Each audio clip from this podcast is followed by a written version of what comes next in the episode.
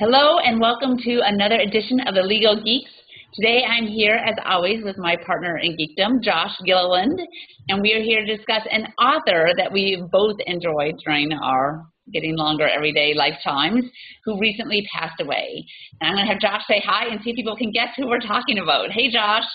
Hello Jessica, America, how are you tonight? Hi, Josh. I love the Get Up, and since you have invested in this great Get Up, I'll let you tell us who we're here to discuss tonight. We're going to talk about Tom Clancy, who redefined thrilling military adventure novels in the 1980s. Who I thought was very important because when The Hunt for Red October came out, it helped cleanse and you know uh, validate all those who served in the military, the CIA, NSA, and other branches of government after a very rough time in the 70s post Vietnam. And, uh, you know, as the story goes, after Reagan read The Hunt for Red October, you know, the, he posed the question, who the hell declassified this? and you think that Tom Clancy, you know, is this guy in Denver who just studied up on a bunch of things he was interested in and then wrote an amazing book, you can't help but, you know, tip the hat and feel in awe of that individual. It was an amazing book. I still remember reading Hunt for October. Um, I actually lived in Connecticut at the time, very close to Groton, of course, where EB or Electric Boat was. So for me, a lot of this was actually very personal. Um, at the time, EB was one of the biggest employers, if not the biggest non-government employer in um, southeastern Connecticut. And of course, we also had the naval sub base there then too. Um, in fact, in my later years, I was a waitress at the sports bar where all the enlisted guys from the sub would come and hang out. So I have a personal affection for submarine guys. They were all good tippers. But anyway, Josh is making faces, but we'll stop there. But anyway, that um, that book was amazing, absolutely incredible. I was already a fan of the Bourne series uh, by Robert Ludlum, but uh, the Hunt for October took yeah the detail and the history. Um, it was basically like this geopolitical, you know, uh, military historical uh, book textbook in some ways, but it was also a gripping story. Uh, agreed, and I'm sure that you'll get lots of fan mail from submariners now. maybe we'll put together a little, we'll put together a little comment, you know, contact us area where they can leave thank you notes. But yes, they're. Uh, I'm sure they are quite appreciative of, of those days. I I read Hunt for Red October when I was in elementary school, and absolutely loved the book. I, you know, I looked up one of my favorite passages where they talk about uh, the sinking of the ES uh, Politovskiy, uh, where that has the critical reactor meltdown and they lose the sub. And the detail that went into discussing the sinking was just absolutely phenomenal. And, you know, the, the passage that begins, Petrakov knew he was dead. He saw the paint on the forward bulkhead turn black, and his last impression was of a dark mass surrounded with a blue glow. The engineer's body vaporized an instant later, and the massive slag dropped to the next bulkhead aft. It then goes on to great detail talking about a Russian submarine sinking, and it's just, you know, I remember reading that uh, several page section in an uh, you know, oral argument class that I had in high school. Oh. also a passage from The Sum of All Fears, where with the uh, you know the the submarine that's lost, uh, that the Russians accidentally sank when they realized World War III is being averted.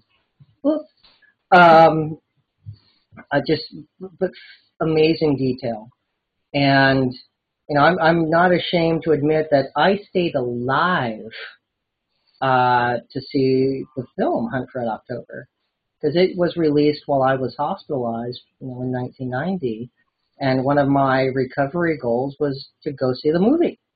Wow! And so I remember watching, uh, you know, the premiere on on TV, you know, because the Navy rolled everything out because it painted them in a very good light. Yeah. It was Sean Connery. I. Wow. And Alec Baldwin. Yeah, him. Um, he, he was actually very good in it. I liked him as Jack. I liked Harrison Ford more though, and we'll see what happens with uh, Chris Pine taking up the role. But Chris Pine as Captain Kirk. I don't know. I don't know about him in other roles. We'll see. We'll see. I, you know, I liked the book more. You know, because you could tackle more detail. I mean, the film was great. It know. was. Sean Connery was awesome. I mean, he did. That was his movie, and he was fabulous. And you know, but I just wish they could have, you know, defeated the, you know, the the Russian Alpha in the same way. And even the playing chicken with the torpedo was cool, but you know, there's nothing like ramming another submarine to finish them off. And yeah. That was just, I, you know, I remember, you know, as you know, the Red October came through the, you know, the bubbles and yeah, just, just awesome. I mean, who, who doesn't like that? It was just. I'm going into detail that you know after the Americans get the sub, you know it's not like instantaneous as fast it was in, as the movie because they like they supply her in the middle of the night, mm-hmm. and the helicopter that supplies her goes. That's a little weird. The sail was further aft, and the pilot's realizing that they just supplied a Russian sub, not an American one. Uh, the Russians watching E.T. and and you know which you know which was you know a favorite of President Reagan's, but you know you know Clancy was able to talk about you know the international appeal of ET, and it was just just neat uh, that that he did that. So so was that your favorite book? Uh, the Tom Clancy books probably, that you read? You know, I there are several that mean a lot. Yeah. I, I like Sum of All Fears because the last ditch plan to save, you know, to defend Israel with nuclear weapons was called Operation Joshua, and I ah. That that's tough not to like. Um, I, I I'm instantly attached to that. I liked Clear and Present Danger. You know, hearing the president say, "You want to play hardball? Let's play ball." You know, it's like, all right. You know, I'm kind of okay with the secret war in South America to fight drug lords. I'm strangely okay with this. I don't see uh, anything that can go wrong with it. What could possibly go wrong? Go wrong? Go wrong? Maybe maybe we should rethink this strategy. But yeah, and uh, uh, but I really liked Without Remorse. You know, huh. and the fact that it goes against everything we believe in due process, um, where you have, you know, it's the story of John Clark, John Kelly, prior to, to going into the CIA, and you have him as the former special forces guy, uh, and a woman he was, you know, you know, in love with getting killed uh, by, you know, drug lords, and he starts waging a one-man war against criminals. And on one level, that's quite appealing, but absolutely wrong. Yes. And then working with the CIA to go in and try rescuing American POWs, the high-ranking ones that aren't even listed, you know, as alive. So the Russians have them in North Vietnam, and the failed rescue plan because there's a mole, and the the person they think is the mole actually wasn't the mole, and they kill the wrong guy, Oof. leaving the mole in place for a few other books. I think they take care of him in Cardinal the Kremlin or, or one of the other later ones. But that kind of bothered me. But it showed the tenacity of, even though it was a failed mission, he captures the KGB agent instead of killing the KGB agent. And that impressed everyone at the CIA because then they could force the Russians to put our guys into the Hanoi Hilton so they would be listed as alive, not missing, and they would stop being tortured and all those horrible things. And then the climactic ending with faking his own death in a you know in a in his boat because there's great seamanship in, in, in the story. Clancy knows yeah. how to, being a sailor, Clancy knows how to write that like nobody's business.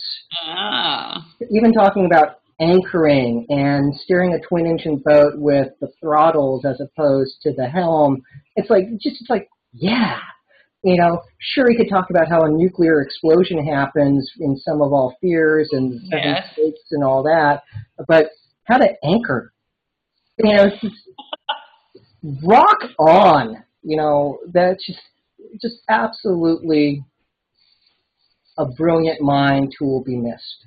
Yes, he will. Well, I know there are a ton of legal issues that come up, of course, throughout his books. Um, again, anytime you've got a military thriller, you know, it's kind of like 24, where the law is thrown out the window. Um, it's much more satisfying when you don't follow the law, of course, to get that bloodlust going. But what were a couple of other issues that you uh, know from his books? It, unfortunately, the ones I didn't read because post law school, reading for fun took a nosedive. But yes. Ryan becoming president would be an exercise in how our Constitution works because you have Ryan become VP, and while I didn't read the book, it sounds like it was done through the 25th Amendment, you know, because the VP died or resigned or, or whatever happened. And then you have the president, Congress, then the Supreme Court taken out with a 747 crashing into the Capitol and you know the recently you know minted VP becoming president and the following book executive orders would have had tons of issues because how do you rebuild Congress? Yeah. Uh, wow. Because we have at least governors could appoint senators, with the exception of a couple states that have played with the rules and then changed them back to their detriment at times. But then you get uh, um, and I'm looking at you, Massachusetts. Uh, but then you get uh, then you get uh, the other extreme of uh, you know which is fascinating of uh, the House of Representatives because you can't appoint a House member. And so you start looking at special elections then, and not everyone has a provision set up for if your congressman dies. So wow. So just tons of issues like how do you put the government back together if you have a, a decapitation strike? So wow. that that's a big one. Okay. Uh, that is a big. Oh, go ahead. You anything jump out at you from your read of Tom Clancy books? No, it's been a long time since I've read any Clancy books. I think it was a Sum of All Fears was the last one I read, where the detail on how to build the nuclear bomb was that in Sum of All Fears. Yes, yeah, it was. I think okay, I love detail. I love uh, fiction that has a lot of, you know, facts in it. But that one just kind of beat me down. I was like, all right, I was done that and plus some of the torture scenes in some of the other books. I don't do well with torture scenes. Um, so I think that's kind of an end of my Clancy time. And really, it was always hard to beat a Hunt for October. But no, I think I was reading those well before I went to um, law school. So I was not really thinking of the legal issues. But you told me something before when we were talking about Clancy that – speaking of legal issues from his personal life that's really neat, but now is maybe embroiled in litigation. What is that? So, you know, you have a uh, he got a fan letter from a kid who was dying from cancer, and he befriended the kid and uh, like visited the kid in his hospital. Mm-hmm. You know, and that was actually very decent. Took the kid to Disney World with parents and everything. Oh. And then after the you know child died, he founded the Kyle Foundation, and this is the early 90s, so beginning of the you know public use of the internet and you know the mass use. And he tried building, I guess it would be a web portal uh, or maybe quasi social networking by today's standards mm-hmm. to connect kids who had cancer so they could talk to each other, and then parents of kids with cancer, you know, kind of trying to create a big support group and, and trying to help others and they raised a ton of money. Well, there were issues with it that he found out and about later that with the person who was running it, and you know, oh. ended up winding it down. Uh, but I had a friend who knew Clancy. She uh, did some of the artwork and graphics on uh, the computer game Harpoon. Oh. And so she knew his writing partner, you know, who wrote Harpoon and you know, and talked about how he liked helping kids with cancer. And so that was a he wasn't the type of guy who called a press conference to mm-hmm. announce he was going to go do something good, which is always obnoxious when people who are trying to help feel they need to bang a gong in order to do that. Yeah. But I remember watching C-SPAN, and yes, I readily admit I was watching C-SPAN to see Tom Clancy speak. and and he talked about you know the unfun thing of you know wanting to help kids with cancer, and so yeah. that was uh, you know again I I read Clear and Present Danger in a hospital, so I kind of have an idea, uh, not the cancer side of things, but I, I understand what it's like to be a patient. And yeah. I admire that. So that was um, something that was an unsung quality about him. Wow. A man of many talents and good traits. Well, he will be missed. It is sad. I understand, though, you should actually give a plug. I understand you said that he has one more book coming out. Is that the word? Yeah, and so there's, you know, I probably should start reading these again. But, you know, you have the entire Ryan presidency. Huh. And and so I kind of want to take a dive into that. And it looked like, I'm not positive because I haven't read it, and I was looking at this up on Wikipedia, that uh, apparently, you know, Ryan's challenged by I guess it was a former president. So the guy, if elected, could only serve one term. So, ah. uh, but I'm not positive on that. So I need to. I thought like, okay, oh, that's interesting. Is that the situation here? So. That sounds uh, right up your alley. Yeah, so I'll, I'll check that out and, and verify if that's the actual case. But as you can see, and, and you remember, these books aren't aren't you know quickies. No. And uh, uh, I actually looked up uh, court opinions, you know, mentioning Tom Clancy, and multiple judges, you know, made comparisons to cases being, you know, the same size as a Clancy novel. and uh, most in the 90s where that took place, yeah. most mostly in the 90s. Uh, but it's like interesting. There were judges who made wisecracks about that. So uh, they were big. Hunt for October wasn't too big, and I do feel like I may have to go back and read that, or at the very least, watch the movie again. Although you're right, especially the ending of the movie was not nearly as satisfying as the book. But it does have Sean Connery and Alec Baldwin, so for that reason alone. Yeah, it's, it's Sean Connery, you know, and it was uh, one of you know his best later films. Yeah. And so it's tough not to like that. And I remember uh, stories about the production uh, that uh, you know because they used Russian sailors and ah. a lot of them just kind of like kind of popped up to attention, like when he like would walk by because he had the command presence of you know just that's just who he was. So that's uh, yeah. kind of kind of a fascinating character study. So. All right. But well, very uh, cool. Well, I love the outfit, Josh. That's a very nice tribute to Mr. Clancy. Oh, this and the jacket's my grandfather, so this was his flight jacket. So. Oh, neat. Yeah, so he uh, he wore this uh, working on B-17s at the Yankee Air Force in Michigan, and I don't know how old it is, but uh, at least the 80s, possibly 70s. So it's uh, no, no, this it says Gilgilliland. This was two generations prior. Very cool. I like that. Very nice. Mr. Clancy would approve. I'm sure. I very kind. So, all right. Well, thank you, Josh. It was fun talking to you again. Uh, we will miss Mr. Clancy, but he did give us a lot to remember him by. Stay geeky, America. Stay geeky. Bye, Josh.